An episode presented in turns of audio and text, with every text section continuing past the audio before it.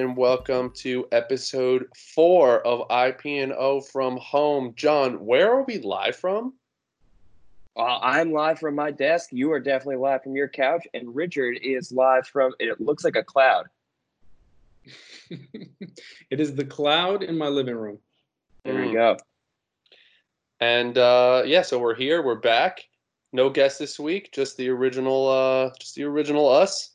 And we're gonna kick it off by talking about how we've been using this time working remotely to become more proficient in the uh, in the tools we've been using or or new tools that we're learning uh, to help do our jobs better. So I guess I'll start. We we all use like the Adobe Creative Cloud, that whole creative suite. So there's a bunch of different applications, and anyone who has ever tried to use Adobe or who you know has learned how to use any of the applica- applications know that they could be really complicated if you don't know what you're doing if like you're unfamiliar with them. Or right. even if you are there even if you are familiar with them there's always a million new things that you could do in them so uh, a, a big part of my job is making videos and for that i use adobe premiere and i'm i'm pretty good in adobe premiere but i've always wanted to learn how to use adobe after effects which allows you to create more like more digital effects and motion graphics and animations to supplement videos.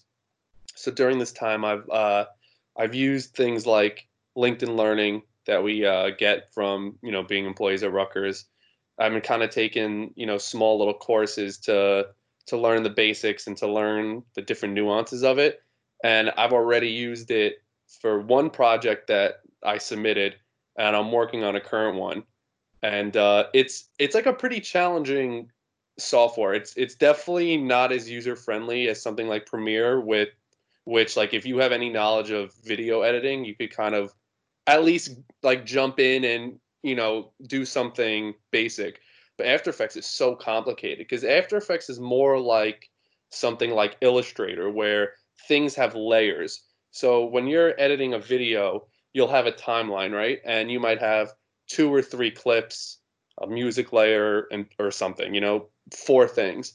With this, mm-hmm. each with After Effects, each element in it is its own layer. So something that's even as short as 30 seconds could have 20, 30, 40 layers, pending how um, how detailed it is. So and it and just the interface is completely different. Right. So mm-hmm. you know mm-hmm. that has has kind of been a, a challenge, but it's almost kind of fun to like figure out how to how to work those things because once you do figure it out and once you kind of develop some sort of mastery of it it mm-hmm. becomes like way you could think of like so many things of how it could be useful yeah yeah well to go off of your your concept of layers um, i've been learning a lot more about illustrator uh, which is another one of the adobe creative cloud products and um, primarily my my goal is to become more of a, a you know reference for for Rich um, when he's sort of overloaded with design work. Um, so I've I've got a decent enough eye for design, and I can get projects started. And you know, Rich always likes to tweak things and make them look way better than what I did, but and that's great. But um, I want to get myself to a point where outside of having a vision for a design, I can actually execute. And one of the big things that I learned was how to properly use layers. Um, so if you have several elements that may overlap but need their own, you know, their own care, their own focus, working with layers allows you to have those elements overlap on your your artboard and um, you know drag specific points from from here to there without bringing the other things with it. Um, you know, if you're if you're working on one specific layer and you lock everything else, you get to to be really free with your movement on that one piece you really want to focus on. And that's been my my biggest takeaway so far. Um, and like you said, it's just you think you know enough, and then you start to go through some of these training courses, and it's like I knew nothing almost. So, yeah, um, I've been working more with. Uh, I picked up a a book off of Amazon for JavaScript and jQuery Uh, so I think one of the, you know, I think we all have these little like gaps in our in our in our fields or technical areas, and I think that this is now like a great opportunity to sort of fill in those gaps. And Yeah. Java, JavaScript and jQuery, I you know I know enough to get around in it, and I can modify scripts that other people have written, and I can you know sort of write my own basic ones to just you know do certain controls on the page. But there's so much more that you can do with JavaScript and jQuery. So I wanted to you know just build on that. So I've been using uh, LinkedIn Learning, um, like you guys mentioned. It's a really great resource that we have, um, and you know I think I think it'll it'll add to more of the interactivity of of our pages going forward.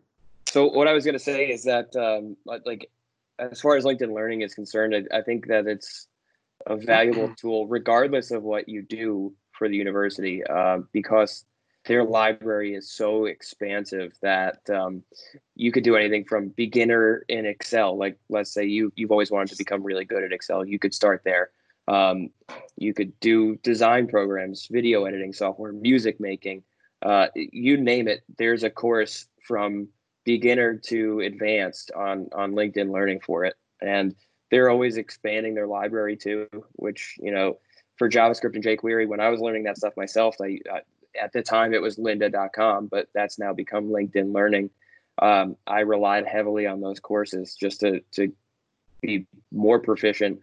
And really, with with those at things like you said, it's just about making things more interactive. And um, the more you know, the better. Honestly. hmm I like really couldn't imagine not having those kinds of resources when like learning these programs. You know, it, uh, especially if you're trying to learn on your own, like you're not taking a, a course at a, a university or something. Because it, it must be so frustrating. Because there's like so many different things that it, it's just so much more helpful to see someone walk through and do it. Like I, e- even things just like people doing YouTube tutorials.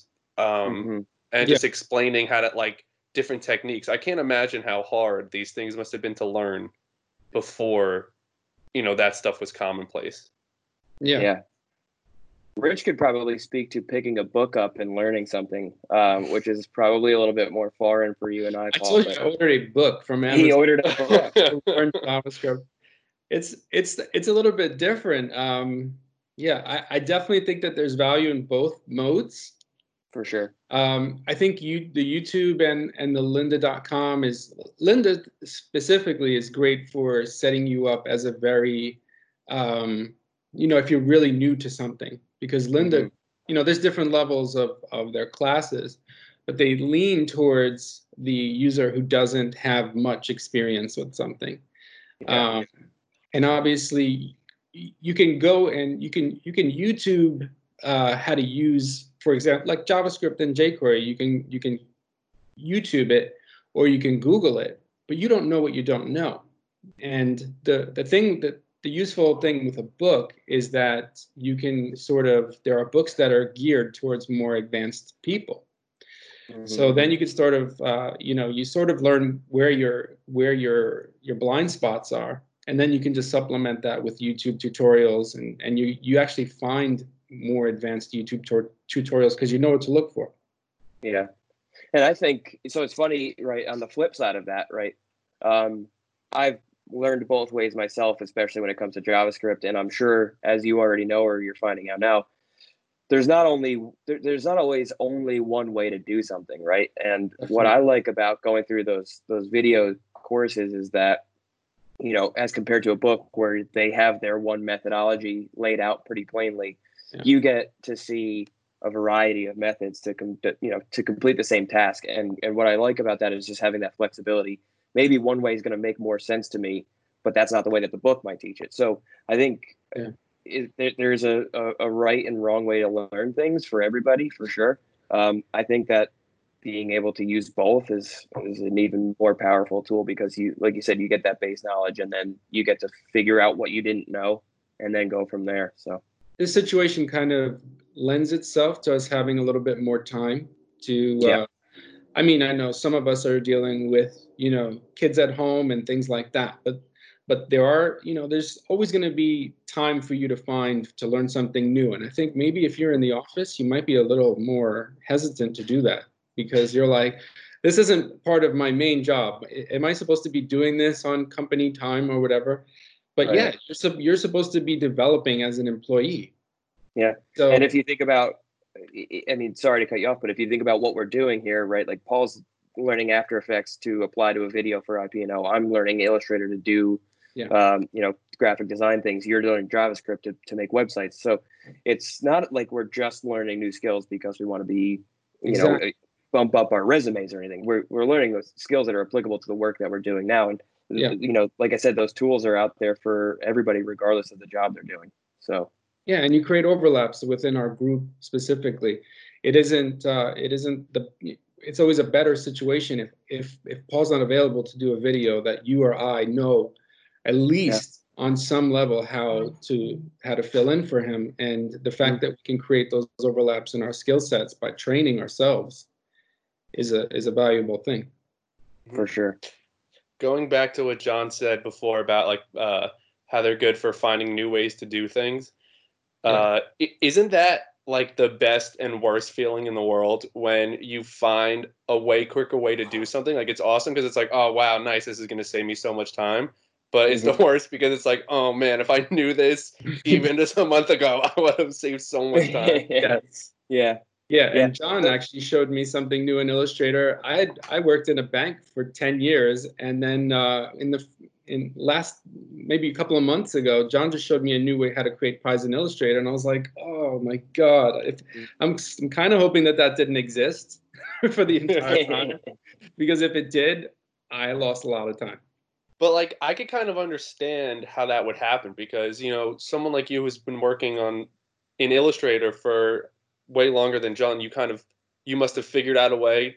Yeah. It works. It works for you. Why figure out a new way? You know, like yeah. and then where John is learning it new, you know, that technique might not have even been yeah. uh, available when you learned how to make pie charts in Illustrator. Yeah so but would you agree with me on this though right that going through that painstaking process of learning the long way a it makes that finding the new way that much more rewarding but also the new way is almost only going to be applicable for certain circumstances and a lot of other things will require you to do the old way you know like uh, i didn't say that the, the best way possible but going through the process of learning the hard way makes you even more well-rounded in the, the application and likely oh, yeah. will come into handy when something comes up that you can't use your new trick for and i found that myself i'm sure you found that so it has a it's both a you know benefiting and uh, frustrating at the same time for sure. Yeah i don't remember where i read it but apparently you make you retain much more of you learn if it's a struggle. Mm-hmm. if you find something if you have to struggle through something uh, you end up make you end up retaining much more of the knowledge than if something was just sort of shown how if you were just shown how to do it mm-hmm. then you're able to then you're able to replicate it. And then uh, a month later someone asks you to do it again and you're like you know i don't remember the steps. But if you if you struggled through it uh, you know sort of like making mistakes and overcoming those mistakes a month later you still have that knowledge. It's just, right. See, and that's why those those LinkedIn uh, learning courses are so good because they'll, you know, I could go over to Rich to your desk and be like, "Hey, how do I do this thing in Illustrator?" And you could show me on your screen, and I go back and do it, and then you know it might stick, but like you said, sometimes if I need to do it a week or a month later, I might forget. With those, mm-hmm. you know, they give you the exercise files to download, and you could do it along with them. So you just have like that that muscle memory that gets built in by you yep. physically yeah. actually doing it along with them. And I feel like it, it kind of more replicates what it would be like to take that kind of course in person or, you know, at a, yeah. at a university. Yeah, definitely. The university subscribes to LinkedIn Learning for enhanced employee development. To sign up for LinkedIn Learning, visit it.rutgers.edu backslash LinkedIn dash learning. All right, so now let's talk about how we've been communicating with uh, with friends and family during you know quarantine because obviously we're kind of stuck in our apartments or our houses. I want to say this that I'm officially over Zoom Hangouts. I'm over it. I, at least I'm over it with large groups. You know, when there's like ten Yeah. people in there Yeah. and you don't know when to talk, you don't know like, who's talking. Everyone's talking over each other. The I Yeah. will say those are fun if they're organized. Like I've done it where we've played uh, like Jackbox games. I don't know if you guys know what that is, but they're like basically like virtual games that you can log in from your phone. Like your phone is your remote, so someone will share their screen who has it downloaded, and then everyone is in playing the game. Like that's fun Uh, because Yeah. you know, a it's a fun game, and b it, it like it it has some sort of structure to it. But when when this when this first started, I I kind of liked doing it, and then I had like one week where I had like five different ones in the same week with different groups of people because like oh my family wants to do one. Now my friends from college want to do one. Now my friends from my hometown want to do one. Now and then it's like oh my god it kind of like just gets o- almost overwhelming. And uh but that but the that's fun. Using ha- have you guys ever used house party? House party's fun. Haven't house party's fun it's another. House another party like- is very fun. yeah. taking notes another- though. it's another group video uh, app, and you could it has games built in on it. So it, it has Mhm. like the the heads up game, which is kind of like I guess Right. charades you could say, and uh, Yeah. it has draw it where someone has to draw a picture and you guess what it is. Mhm. So those are fun. But like besides Trivia, doing trivia that, is the best one. yeah, trivia it has. So b- besides doing Zoom calls and all that, I've kind of just been like doing regular phone calls to you know my mom or dad and brother and sister, and then communicating more in like smaller groups because that's just kind of how I prefer to do it. yeah. Yeah.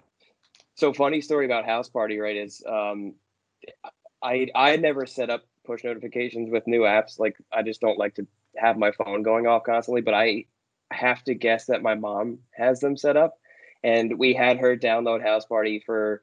Um, actually, we did a remote birthday celebration for my dad, my whole family, and we decided to use house party for it. But subsequently, every time you open the app, the the uh, the app, it says you're in the house and somebody gets a notification, right?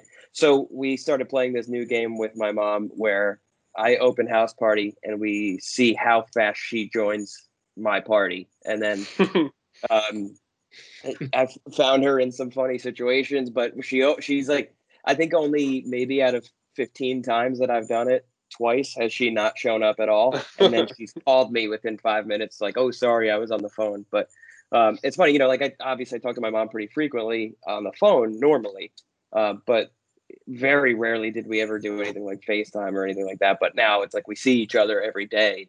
So in a weird way, it's it's found a way to bring us a little bit closer.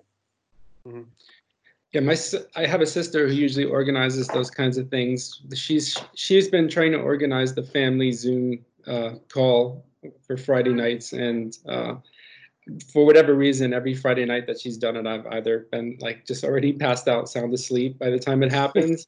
so I haven't actually jumped onto it. But we did have um, we did have my daughter's uh, uh, seventh birthday party um, last week, and uh, we we organized to have some of her friends um, drop gifts off on our on our porch. So we have we have like a, a window box. Uh, Mm.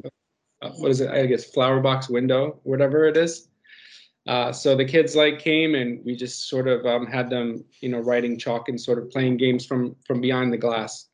So we scheduled it so that different kids should show up at different times, so no one was no one was in direct contact with each other. But at least she was able to experience that. Um, and yeah, we've just I, I, I've refound Words with Friends on my phone. I've been playing that with some of my family members and friends. But uh, yeah, I got to check out this house party app because it sounds pretty cool. It's fun. So one thing that I'll warn you, right, is unless you lock your party, anybody can join.